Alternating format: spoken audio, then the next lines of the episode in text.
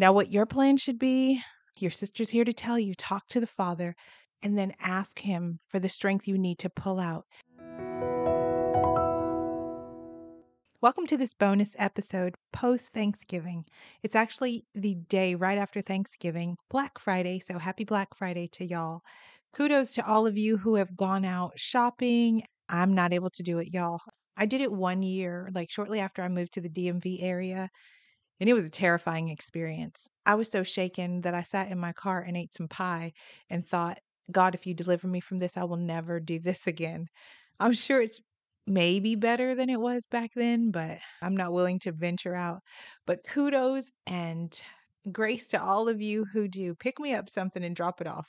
All right, in this bonus episode, I just wanted to jump in and encourage you a little bit on your journey. So, in the Food Freedom for the Holidays episode, if you haven't heard that, go back and listen. But in that episode, I shared with you that during the holidays, it can be really difficult to pull out of feasting mode.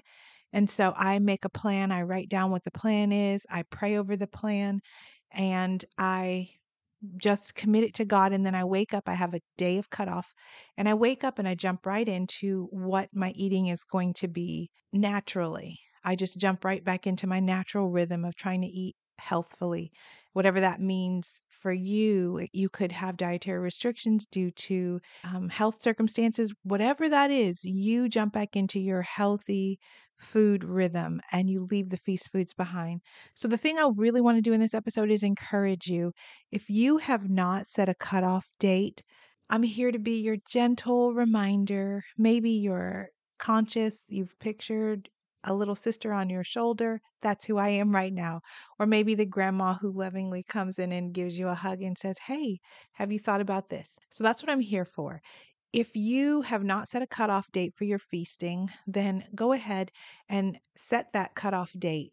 And one of the important things about the cutoff date when you are coming out of a feasting season is you want to seek the Lord. It might sound great to you to give yourself a full week of eating whatever you want, but God may not have that as His will for you. So take a few minutes, take an hour, take however long you need in prayer, and seek the Father and say, God, I enjoyed feasting with those that I love, or I enjoyed indulging in the foods that I made to celebrate.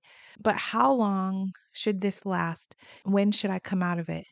Now, for me, I personally never go beyond three to four days. And usually it's two to three days for me because I can get locked into that longer than I want to. So I ask the Lord, I actually had to get up this morning, and even though I know my cutoff date, I had to check in with the father and say, Hey, are we still good on that date? Or should I start sooner than I had anticipated? I'd given myself about three days of feasting, which means I would be able to enjoy Thanksgiving feast on Thursday and then enjoy something on Friday and then Saturday, and Sunday would be my reset. I didn't hear that in prayer today. I had a plan, but when I checked in with the Lord, I got a little more clarity and I could I literally could hear the Father say start pulling out today. And so I know that even though I had planned for 3 days, the Lord is gracious and he's talked to me about where my shortcomings are and he said you need to start pulling out sooner than what you anticipated. Now he didn't say all those words to me. I just heard wind down today. I'm not sure what that looks like. I'm going to pray into that deeper for myself. But that is the plan that the Father has given me. He's a very personal Lord. And so He'll work with you and He knows what you can handle and what you can't. He knows where you are and what your circumstances are. So don't let my plan and my blueprint be yours. You've got to seek the Lord for yourself. So I'm going to start pulling out today, which means I probably won't have all of the stuff that I had yesterday on Thanksgiving. Today it'll be a little bit lighter. And then today will draw an end to my feast day. So I only get two days this year, according to what I heard in the spirit. Tomorrow morning, when I wake up, I'll have a plan. I'm going to make a white bean and kale soup and just start eating lighter and then putting out some healthier options for myself and my family. And I usually make a double batch because I want it to carry me, but I also like to make a double batch because I want to freeze some and put it in the freezer to have it after the Christmas holiday as well. And if you, you know, just look up freezing protocols, you can preserve it for those 30 days or less than 30 days. But that's what my plan is.